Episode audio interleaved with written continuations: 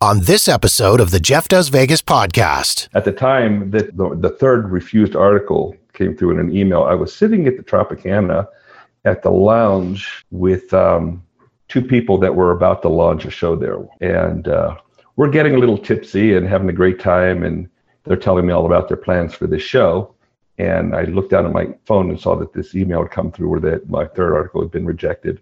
And I slammed down my glass, excused myself. I said, I'm sorry, I've got to go back to my hotel. Went back to my room, registered the Vegas Unfiltered domain name, took those three articles that had been tossed, published them out immediately, and just kept running with it from there. Las Vegas. It's more than just a city. It's a feeling. It's that feeling of excitement when you spot the lights of the strip out the airplane window. It's that feeling of awe as you stroll down the boulevard, taking in the sights and sounds. And it's that feeling of satisfaction knowing that you're in the greatest city in the world. Over 42 million people from around the world share that feeling every year. And I'm one of them. Taking you to the world famous Vegas Strip and beyond, my name is Jeff, and this is the Jeff Does Vegas podcast. Hey there, and welcome to episode number 89 of the Jeff Does Vegas podcast. Before we get going for this episode of the show, I want to thank my guest from the last episode, Jonathan Jossel, the CEO of the Plaza Hotel and Casino in downtown Las Vegas.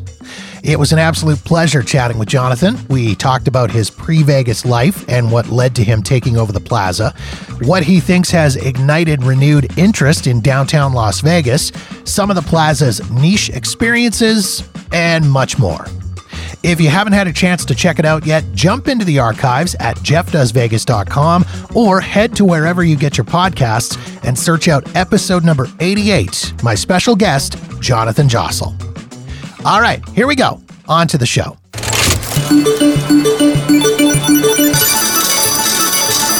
Probably biased, definitely honest. Sam Novak, my guest for this episode of the podcast, has been using that tagline over the last few years for his blog, Vegas Unfiltered. Sam has become known around Las Vegas as the guy who isn't scared to share his opinion. Whether it's a show, a restaurant, hotel, or any other Vegas attraction, if it's a disastrous steaming pile of crap wrapped in a train wreck of a dumpster fire, Sam will tell you exactly that.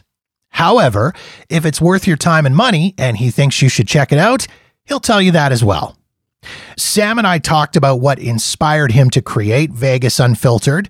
We reminisced about some of the more savage reviews he's given for Vegas shows. He shared his thoughts on the changing Vegas entertainment scene and much more. Please enjoy my conversation with Sam Novak.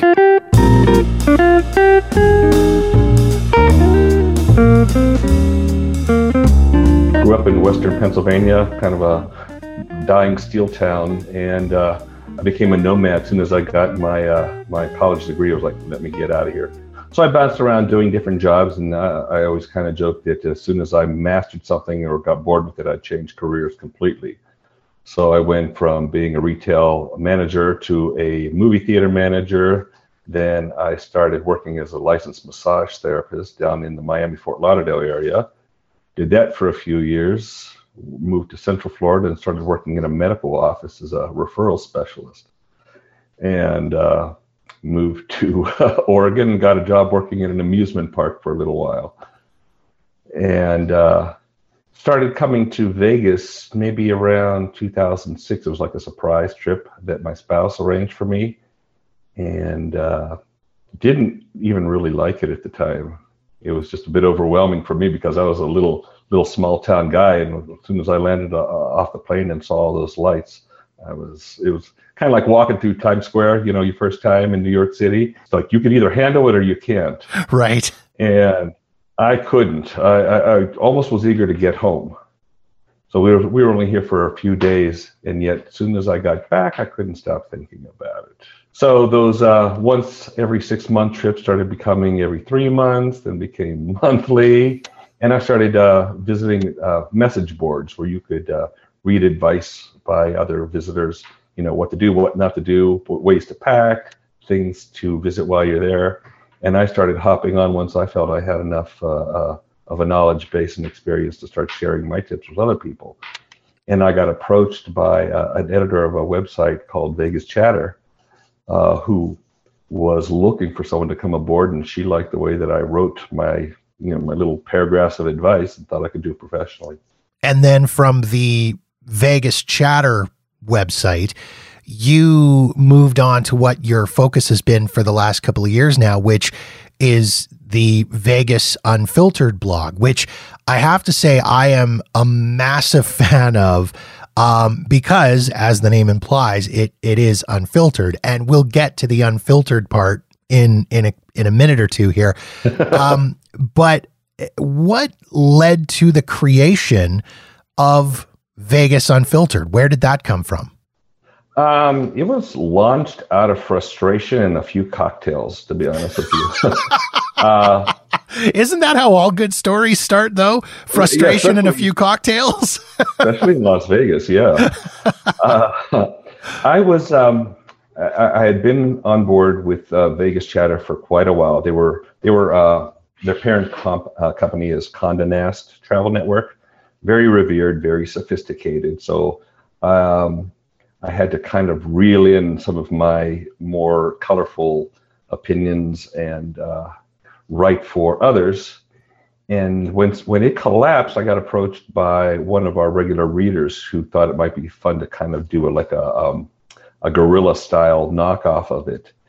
Uh, which I, I, was like, okay, yeah, we'll keep doing. I can keep doing what I've been doing, but adding to it and you know, adding a little Tabasco to it and um, that was fun for a while but uh, it lacked the cohesiveness that i'd like about vegas chatter we had all these different writers that were that we didn't communicate with one another there was no direction no guidance and i, I kind of got frustrated with that so i was looking for another website where i could still give my uh, uh, un, unfiltered opinions without uh, feeling like i was floating in a sea of nonsense I got a few different uh, um, editors who would ask me to come on board.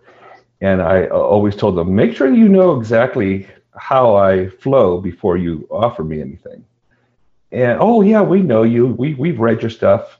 Mm-hmm. no, they didn't.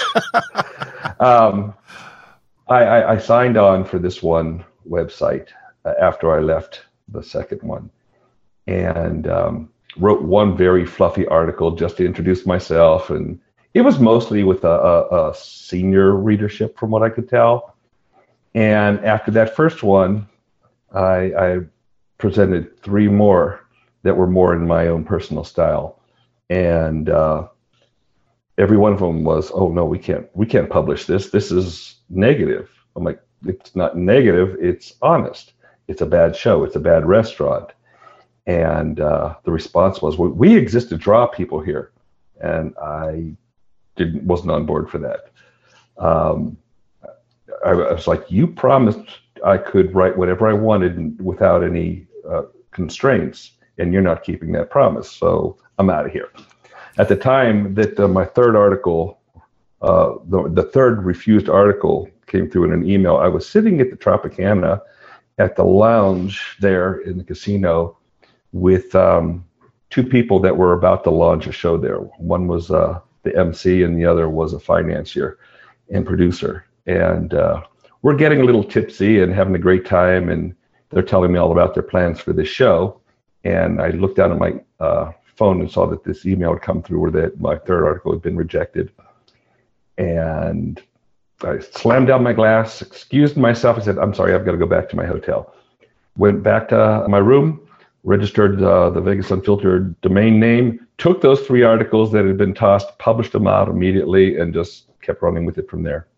That's amazing. I love that. And one of the things that uh, I love about your blog, as I said, I'm a huge fan of Vegas Unfiltered because of your honesty. Um, I don't want to say you don't care because obviously you do care, but what you don't care about is, or what it at least seems that you don't care about is upsetting the big corporations or or the big show producers. There's so many other Vegas content creators that are either Vegas based or otherwise who really do appear to be in the pocket of some of those corporations and casino owners and and and um, show producers and such. Whereas you, when you put a review out there, I mean, it's there's there's times that it is. I will I will come right out and say it. It's pretty savage, quite frankly.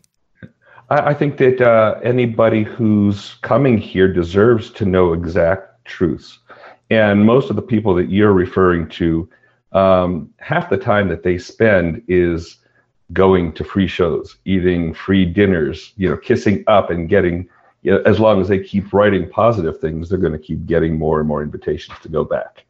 Um, that's that's buying a good review, and uh, I never felt there was a need to do that. Somebody sends me an invitation, of course I'm going to take it, but uh, they need to know what they're going to get into if they've invited me. Because if the show sucks, I'm going to say so. Uh, actually, had to face that just uh, last month, where um, I was invited to a show. It was an existing show that had moved to a different location. And while I was sitting there waiting for the show to begin, I looked down at my emails, and the PR person, uh, one of the PR reps for the company that was representing the show, um, emailed me saying, "Oh, I, I, see that you're at our show. Uh, we want to send over some cocktails to you." and um, I, I, waited till after the show was over before I responded. I, I can buy my own cocktails. Thank you very much.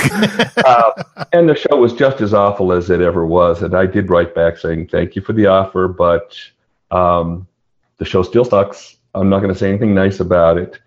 And um, keep me in mind when you open up a better show. and um, they had their big official opening party just I think two weekends ago. And oddly enough, I wasn't on the invitation list. Funny how that works. Um, something that I, I appreciate that you touched on is that you take the approach in that you want people to know what they're getting themselves into. I mean, I consider myself quite lucky in that I visit Vegas, or at least I did visit Vegas quite frequently. So for me, if I go out to a show and it sucks, it's like, well, you know what? I'll be back again shortly. I can go see something else. But for someone who maybe isn't a frequent visitor to the city and somebody who is going out there spending their limited hard earned vacation budget dollars on a show if they go out and drop 50 bucks on a show and it's absolutely terrible the last thing you want is to think well damn that was a waste of $50 that was really disappointing. And that can happen a lot here uh, with with dozens upon dozens of shows they're not all going to be winners um, and people don't have the luxury of having someone you know, on their shoulder, whispering in their ear, saying, "Don't go see that one." Mm-hmm. I can be that person for you if you give me the time to say so, because I do see a lot of different shows, and many of them are fantastic. Some are one of a kind that absolutely must be seen, and then there are others that I don't know how they even have the the conscience to step out on stage knowing that they're throwing 75 minutes of absolute garbage in front of people and collecting their money for it. Mm-hmm. Case in point, uh, Cirque du Soleil's run over at uh, Luxor, which we, I'm sure we'll get to sooner or later. Oh, we will absolutely 100% get there because I, I want to have that conversation uh, about that show and, and some of the other uh, savage reviews that you've written on on some big productions. But um, first off, you, you kind of touched on this a little bit earlier, but uh, something that I mean, from my own personal experience in going to Vegas and having friends that that work in the entertainment industry and the hospitality industry there, I know that it is a very very small world and everybody knows everybody. Have you run into any situations where um, you have upset or offended any friends? Like you've written a, a particularly negative review about a show or a performance and gotten that message or that text or that phone call from somebody going like, dude, you're killing us here? Um, absolutely. Um, yeah, I've been confronted a few times. I've never really, aside from that non-invitation that I mentioned a little bit ago. I've never really been blackballed from any place or or told you're not welcome. I, have decided to do that on my own when I've seen continuous garbage flowing out of a certain entity or, or resource, and I'll be like, you know, you've had enough chances. Give it up. I'm I'm done even you know trying trying to give you chances. But um, I've had a few times where people have confronted me in public or written to me um, late at night in a direct message. Normally, when they've been intoxicated themselves, and there's yeah, um, I I'm kind of like I don't want to say I'm a night owl, but I'll go to sleep early and get up in the middle of the evening, like maybe two or three in the morning, and start writing, which is when I'm most creative. And it seems that that's usually the time when I'll start getting these messages from people who are obviously, you know, hitting last call and for whatever reason decided I pissed them off and they start messaging me. Well, I'm wide awake and they ha- well, probably don't even have a recollection of what they said the next morning, but I certainly do. I, have always maintained that smartphones and email programs um, should have some kind of breathalyzer slash ignition lock on them to uh, prevent this from that kind of thing from happening. Because because we've all been there. We've all done it, and we've all had it done to us. And uh... um, we briefly touched on on how um, savage some of your reviews can be, and maybe maybe savage is too harsh of a word. Maybe honest is a is a better word.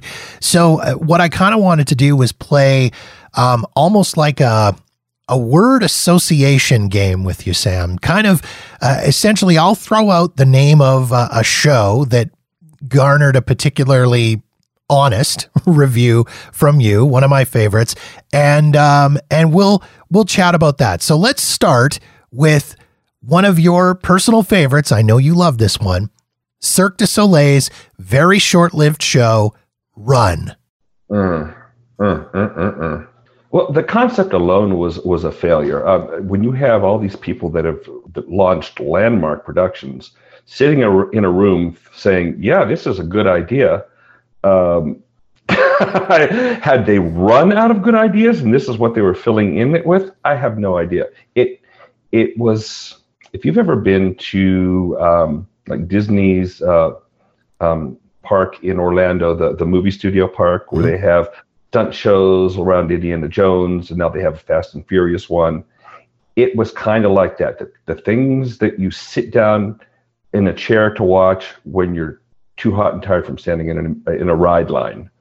That's all it was. It was right. time filler that they spent $60 million on and their whole reputation on the line for.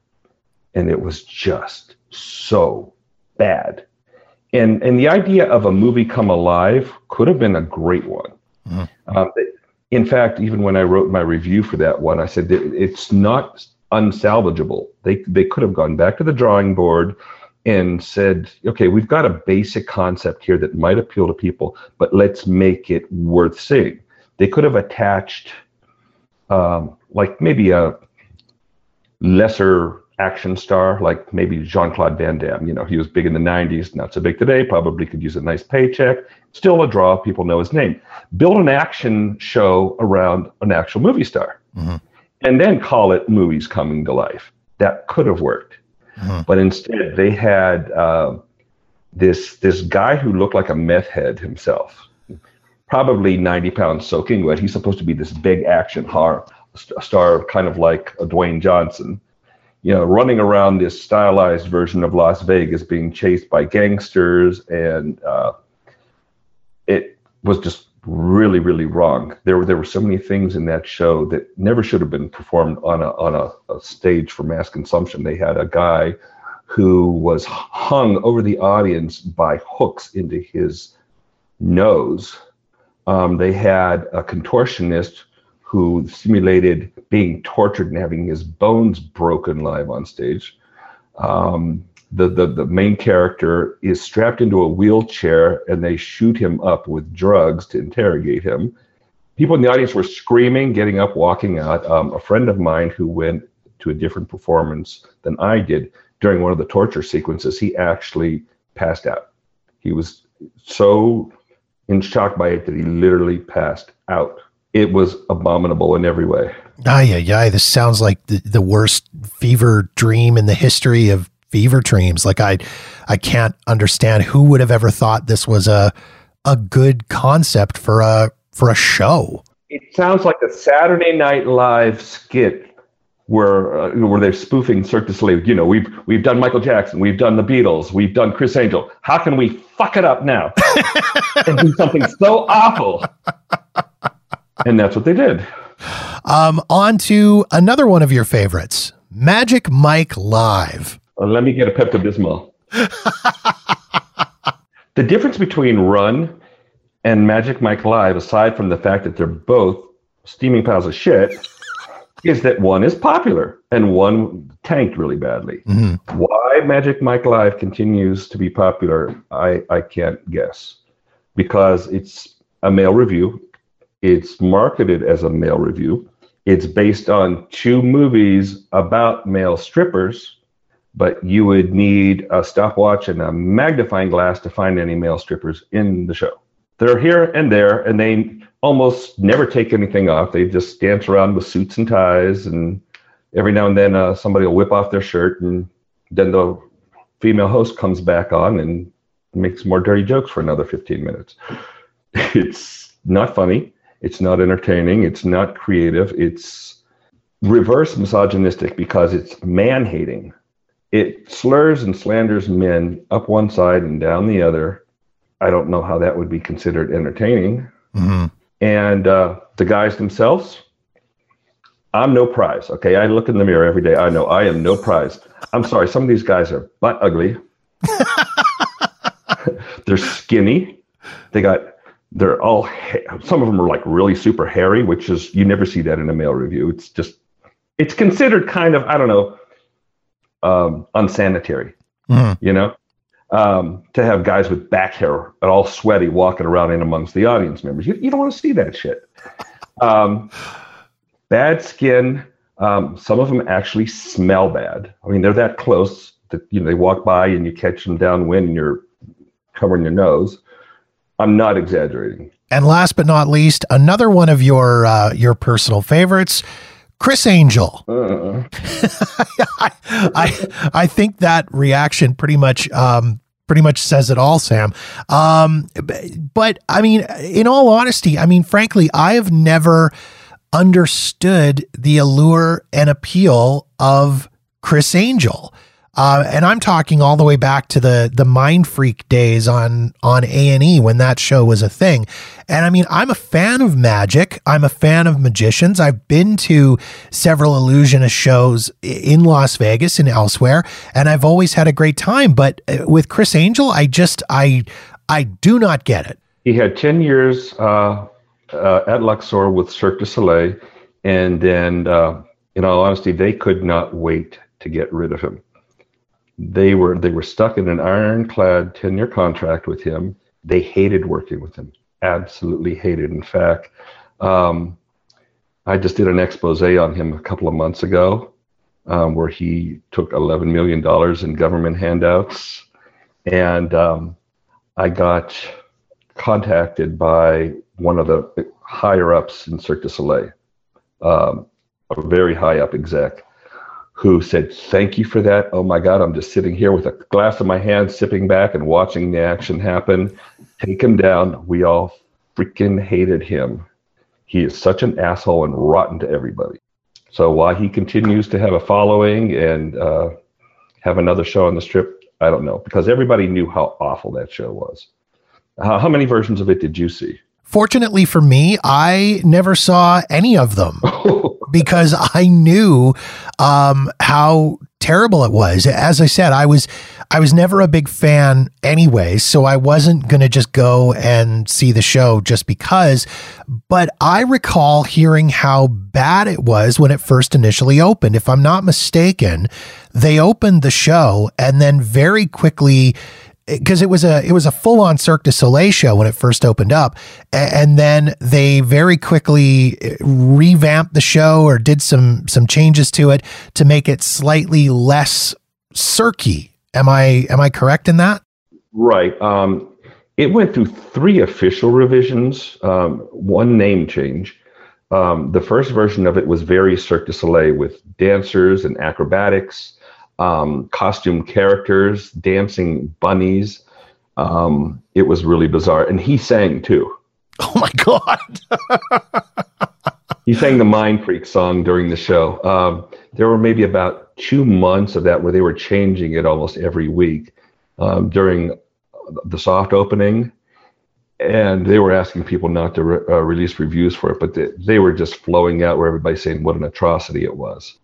But they they, they kind of tightened it up a little bit, but it was still a, a Cirque du Soleil show when they first officially opened it and it still had the dancers and the singers and all the musical numbers and all the special effects that Cirque is known for. You can think of, say, in Beatles Love, where they have that big sheet that comes out over the audience. They had elaborate things like that within the show. Still got awful reviews, kind of lived for about three years, maybe a little bit less, where they threw all the Cirque du Soleil out. They got rid of the live band, they got rid of the singers, the dancers. It was just him, two characters um, a few visual backdrops, but it went back to straight magic and not a Cirque du Soleil type of show. It was still owned by Cirque, and uh, they uh, advertised it as such. Still was awful. I walked out of that one the second time, giving it a try, about halfway through. Went went out to the lobby. Um, there were a number of failed illusions that were going on, and you could see him stumble through and uh, you can see the wires, you can see the trapdoors. He just he wasn't good on stage. He was never meant to be on stage. Anybody who knows uh, his TV shows, it's all editing, paid extras, camera angles. You can't pull that kind of thing off on on, on a live stage without smoke and mirrors, literally. So he, he was setting up uh, an illusion. Something went awry. The curtain went down. The lights came up, and the announcers kept saying over and over, "Ladies and gentlemen, please uh, remain in your seats. The show will resume at any moment. About 20 minutes passed. And when the curtain came back up, it was a completely different backdrop. And he goes, Well, did you enjoy the intermission? And just started into the next thing, no explanation. At that point, I got up, I walked out into the lobby, and I asked to speak to a, a manager. And this woman came walking over to me with this head hung low and her shoulders slumped. And you know, she got this all the time. And I said, This show's absolute garbage. I've seen it so many times, it just keeps getting worse. I'm done. And she had this form in her pocket, a stack of them actually, which Lord only knows how many of these she passed out. She's like, You have to take, it, take care of it this way. And uh, you had to call up Cirque du Soleil, for them to call you back. And all they would do is offer you a discounted price on a different Cirque show. Wouldn't give any refunds or anything like that. Then there was a third version of it. oh my god! Third time's the charm, Sam. Third time's the yeah. charm. the third one was actually kind of an apology, and I went to the press uh, night for that one. They that's when they changed the show from Believe to Mindfreak Live. Mm-hmm. Um, uh, he it was a completely different show once more, still bad. Um, before the show began, he came out, spoke to the audience, and said, I, I know most of you here absolutely hate me, and you've written really awful things about me, but I'm a changed person. I want you to give me a fair chance as if you haven't seen anything here before, and just write about what I'm presenting this evening as opposed to how you feel about me in the past. Okay. It still stunk. And the last 10 minutes or so of the show, magic is thrown out the window, all the entertainment is thrown out the window, and he just starts lecturing the audience about his experiences with uh, pediatric cancer because his his son has cancer. Mm-hmm. I could go off on the side and tell you that at one point he denied that this child was even his, but the moment that the child developed cancer, suddenly it's his, and he's an activist, and and he's actually begging people in the audience for money for donations, passing around the bucket to ticket buyers during this show. And I'm thinking to myself, he's got all these million dollar motorcycles in glass cases out in the lobby. Why doesn't he just sell a couple of those instead of asking his ticket buyers to hand over their money? Now, in the meantime, while he's got this video on the back of the screen showing children in hospital beds with their no hair on their heads and clinging to their stuffed animals, on both sides of the stage, he's got women spinning around on stripper poles. And I thought Run was awful. Holy cow. interestingly enough, they're in the same auditorium. Yeah. And they replaced awful with the worst possible. Oh Luxor and Cirque du Soleil do not go together. No kidding. What a disaster. Wow. Um, okay. Let's let's step away from the savagery and the negativity for a bit here. Um, you have recently uh, gotten yourself paired up with the folks at Vegas411.com. Um, you have uh, signed on as the deputy editor for Vegas411.com, which is uh, very cool. Congratulations for that. How did you get connected with Vegas 411? They actually approached me just like uh, my first writing job here in Vegas. Um, I guess my reputation preceded itself, and uh, the the gentleman who offered me the job, his wife is an avid reader of my column, and uh, she said she kept she kept nudging him. You've got to get him on your team. Get him on your team. Lure him in. Well, I, I get a lot of um, messages and emails from companies all the time and what sounds like job offers is usually uh, investment requests. right. so I, I, I didn't give this one very much credibility. I was like, you know, I'm sorry, I uh, I just bought a condo in Puerto Vallarta. My money's tied up. I I'm not looking to you know join up anybody else's company. And the response was, You've got it all wrong. We want to pay you for what you're doing already in your reputation. Yeah. And usually, when things sound too good to be true, they are. Not this time. This time it was legit. They asked me out to dinner at a very, very nice restaurant that I would never afford on my own.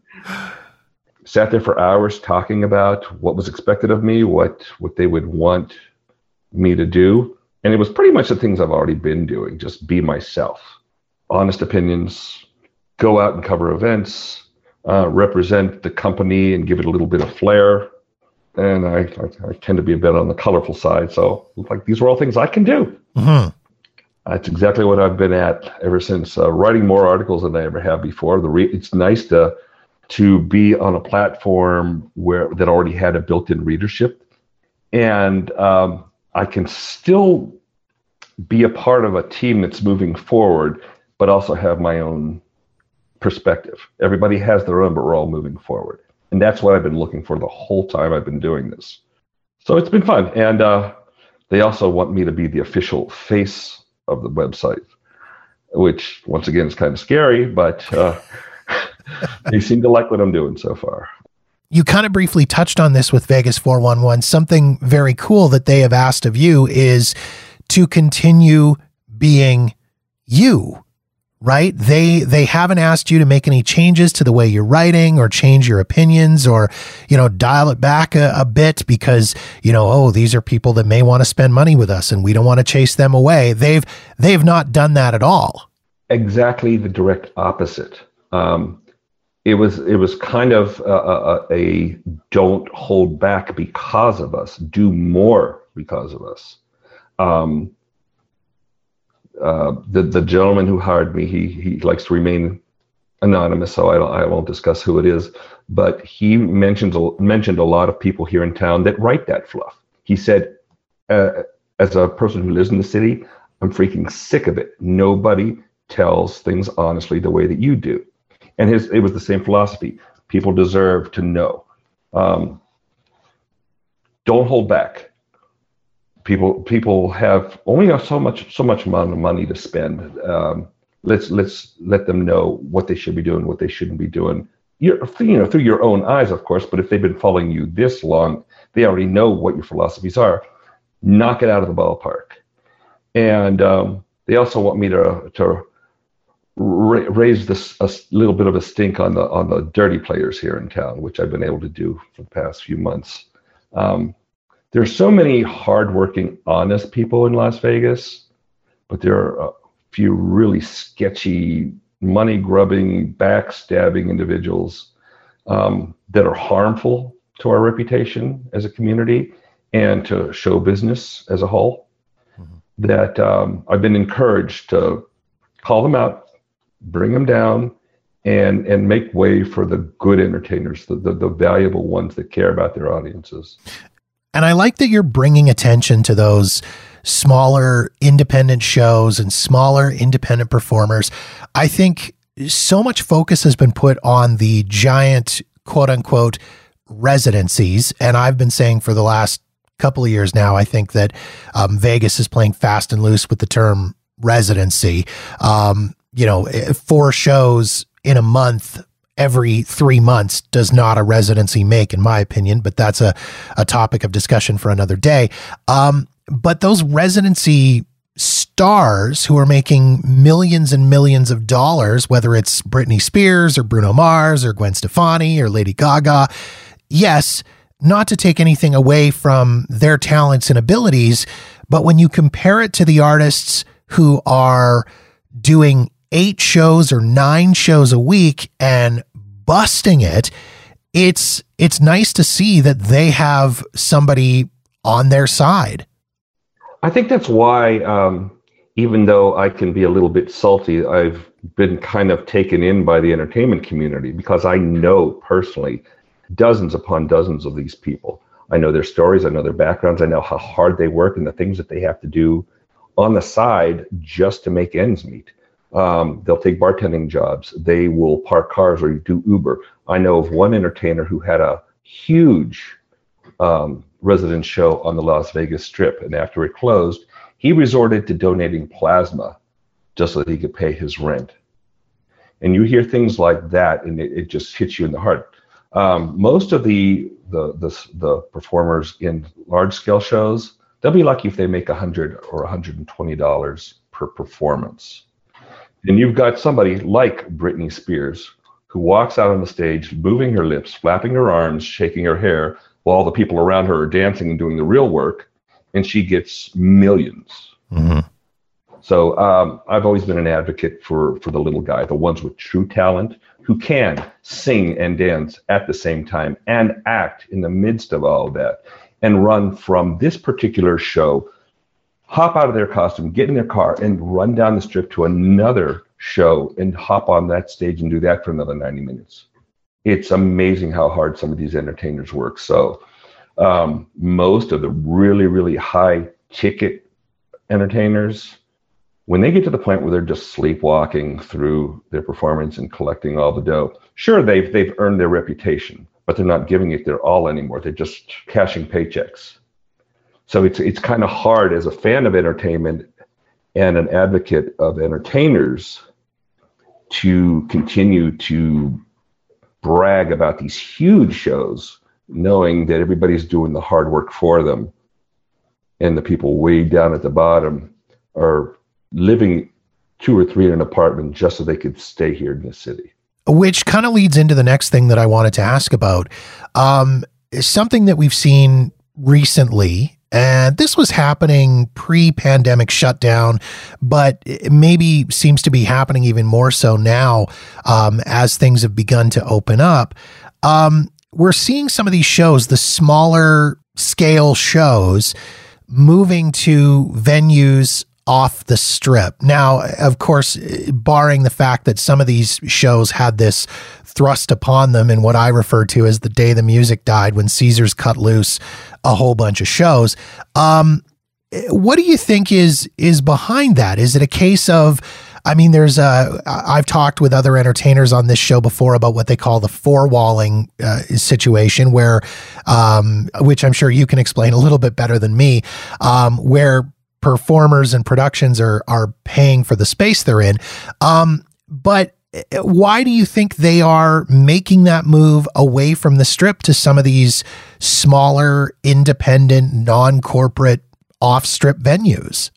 Well, you remember back when MTV first came uh, into the forefront and, and, society was getting ridiculed for their, their short attention spans. Um, music videos were just one quick shot after another, packing as much information as you can into three minutes and then on to the next one. Um, that's kind of been trickling down into live entertainment where um, people don't feel like sitting into an in an auditorium for 75 or 90 minutes unless it is one particular thing that they really really care about. If you're not a huge fan of say lady gaga you might not make a big evening out of going to an expensive show So when you've got these these productions that are rolling out that cost so much money, and the the, the, the return is less and less for the performers, it, it becomes impractical to have a, a big auditorium for them. Um, the four walling situation, uh, and if your listeners don't know what that means, that's where the entertainers are basically renting out the the showroom and paying the hotel or casino for the right to use that space. That's a lot of money that they have to put up front and then hope that comes back in the way of ticket sales. Mm-hmm. Uh, several decades ago, the casinos they owned the shows. They brought in the entertainers. They paid for everything. They just wanted the um, gamblers to come in, have something to do in the meantime, and flow back out into the, into the casino to spend more money. It wasn't a matter of whether that show was generating income. Now the tides have changed. When uh, MGM and Caesars bought up all these properties, those uh, individual approaches to running a business were thrown out the window too. It's all uh, making the um, the shareholders happy. And if the entertainers can't afford to rent that room, and it's not paying off in the property space, they could do something else with that showroom. That's why Caesars was closing up all these showrooms. Oh, we'll just make more convention space out of it. But if if a an entertainer is going to be on the hook, they're going to look for the most affordable place they can, and uh, you know, make it as easy as they can to to make a little bit of a profit. Right, right. Um, I don't want to spend a ton of time talking about the pandemic because uh, quite frankly, I'm over it, as I'm sure everybody is, in spite of the fact that we're still all living through it to some degree, completely and totally over it. But something that you've touched on in your writing is it seems like there was a bit of a missed opportunity by the the bigwigs in Las Vegas, the big corporate guys, to take a step back and sort of reset and reboot on the things that used to make people really happy about Vegas. And, and I'm talking about um, things like resort fees, parking fees, all these other little fees, the little bits of, of nickel and diming that people have been facing over the last little while.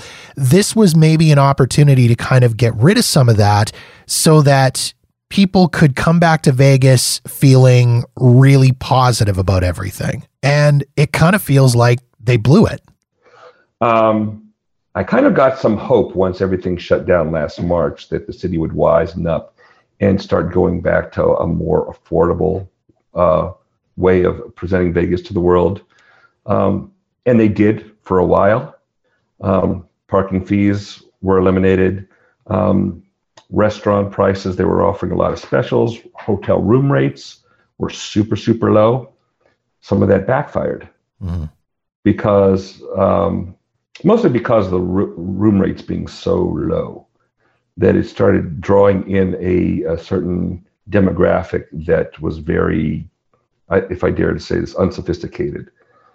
Last summer was a nightmare as far as crime, violence out on the strip brawls, shootings, stabbings, kidnappings, robberies every single night. And uh, I didn't go down there. There was really no reason for me to anyway, because there wasn't that much that was open. Mm-hmm. Las Vegas last summer, summer 2020, was kind of like Escape from New York. It was hell. Mm-hmm. Um, and when when that became national news, I got really, really worried that people weren't going to come back at all.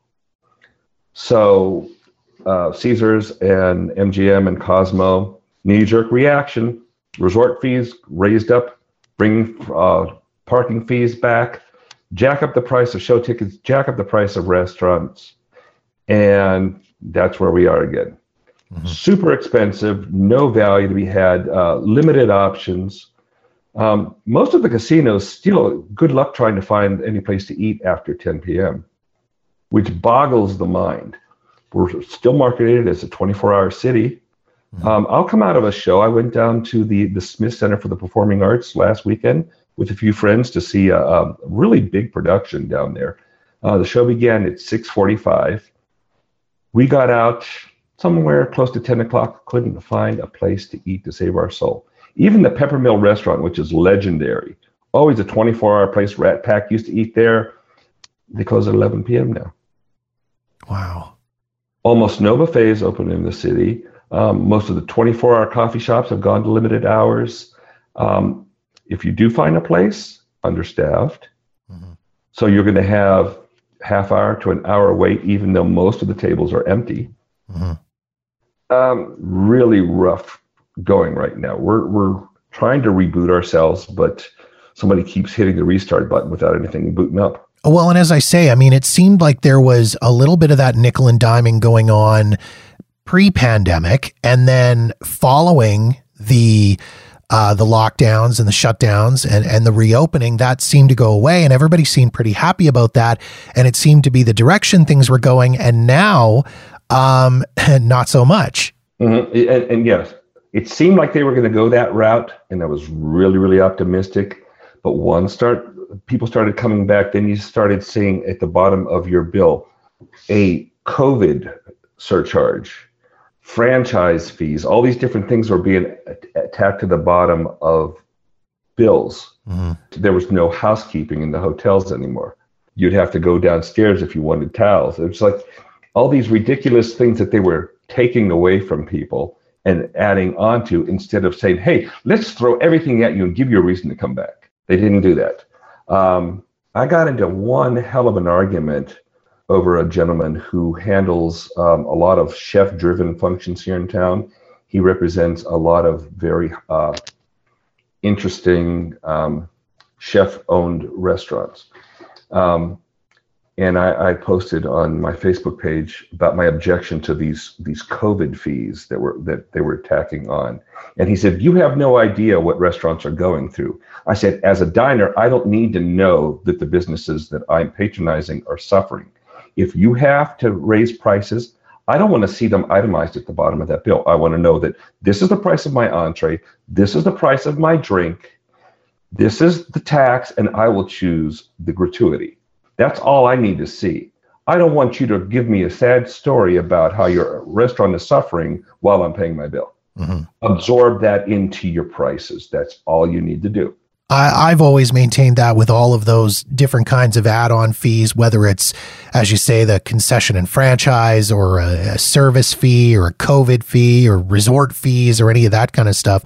Just throw it into the bill. I mean, I get it with restaurants and small businesses um, and large businesses over the last 18 months. Everybody has suffered, but I feel like you will piss people off less if you just did a across the board 2% or 3% price hike on your menu items as opposed to itemizing that 2 or 3% on the bottom of the bill they're not they would absolutely they would not notice it. I mean because if if a salad that you got the last time was 13.99 and this this time it's 15.99 that was six months ago. A lot of water's gone under the bridge. You're glad to be back in vegas. Oh hey was that did that go up two dollars? No you're not going to notice that. It seems so simple seems so obvious and yet that's lost in this city very much lost. And there are people that get paid to sit around and decide these things. Mm-hmm. And they think they're good ideas. Oh, sure, the customers won't care if we raise the resort fee by another ten dollars. Mm-hmm. We won't we won't give them anything for it, but we're just going to let them know that effective such and such, they're going to be paying forty five dollars on top of their forty five dollar room rate. Well, and I sometimes wonder too with with the big corporations running things, you're just a number. You're just a customer. You're not Mr. Novak or Mr. Walker. For the most part, the average person is just customer 175272. And the way they look at it is well, if this person doesn't come back, somebody else will come in to fill their spot. If you treat your customers as stupid people, you're more than likely going to lose them. Mm. Um, that's where I come in, hopefully, to warn people to avoid places like that where you're going to be treated like an idiot and send you in directions of places that are going to value you as a customer, as a guest. It's going to welcome you and give you more than you expected. Mm. We, there, there are still places here in town that care about you coming to visit us. Mm. And they want to go above and beyond to make your experience special. There are places like that. I'm going to be standing right behind him saying, come on over here. Come on over here. we don't we don't want to be ripped off, and we don't want to be the ones ripping people off either. My my my job here in town relies on the tourism industry. There's a magician here in town. His name is David Goldrake. He he was a, a, a big fan of my column, and when I was looking for a slogan, he threw this one at me that stuck. He said, "Probably biased, definitely honest." I put that on my business cards. I I, I rented a um, uh, one of those mobile billboards when I first launched, and it said it right there on it. You, you can lean towards the places that you prefer and, and, and you have a personal attachment to, but be honest with people, and, and they'll be happy. You don't have to lie and deceive them. Sam, if uh, people want to learn more about you, read more of your stuff, um, where can they find you online? How do they go about doing that? Uh, well, right now, everything's being directed over to vegas411.com. You can find any of my articles there. If you click on my name, it'll give you a whole list of the ones that I'm currently publishing on that site. Um, I've got dozens upon dozens that are that are still kind of noteworthy and worth checking out at my existing site, uh, which is uh, vegasunfilteredblog.com. And I also have a Facebook page for that site, the Vegas Unfiltered Blog Facebook page. Um, I'm writing for a few other outlets. There's a, a, print magazine called a Chic Compass, which is relatively new, and I'll write entertainment articles for them. And um, I've got a bunch on the uh, website for Las Vegas Magazine.com and also bestofvegas.com. Excellent. Well, Sam, again, I um I really appreciate this. I appreciate you taking the time, and uh, as I say, it's great to finally be able to sit and have a conversation, and uh, hopefully, at some point, um, we're able to do this in person as opposed to uh, over the the wonders of technology and Zoom. It would be a blast to be able to sit and chat in person. Hey, I'm game. If you can uh, deal with me talking your ear off for the next 90 minutes, I can do it. I don't think that'd be a problem. I think it would be a competition to see whose ear gets talked off first, quite frankly. All right, let's make a go for it. Awesome. Thanks again, Sam. I appreciate it. All right, Jeff. Thank you.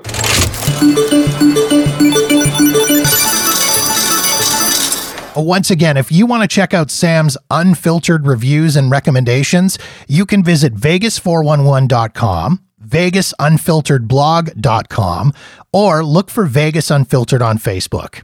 And of course, I'll post links to all of those spots in the show notes at jeffdoesvegas.com.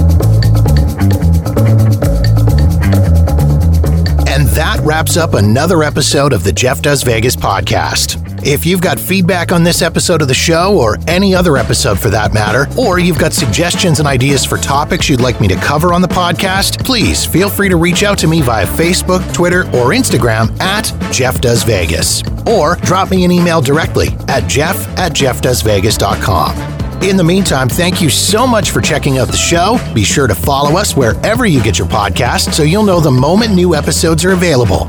And don't forget to visit jeffdoesvegas.com for past episodes and show notes. The Jeff Does Vegas podcast is a Walker New Media production.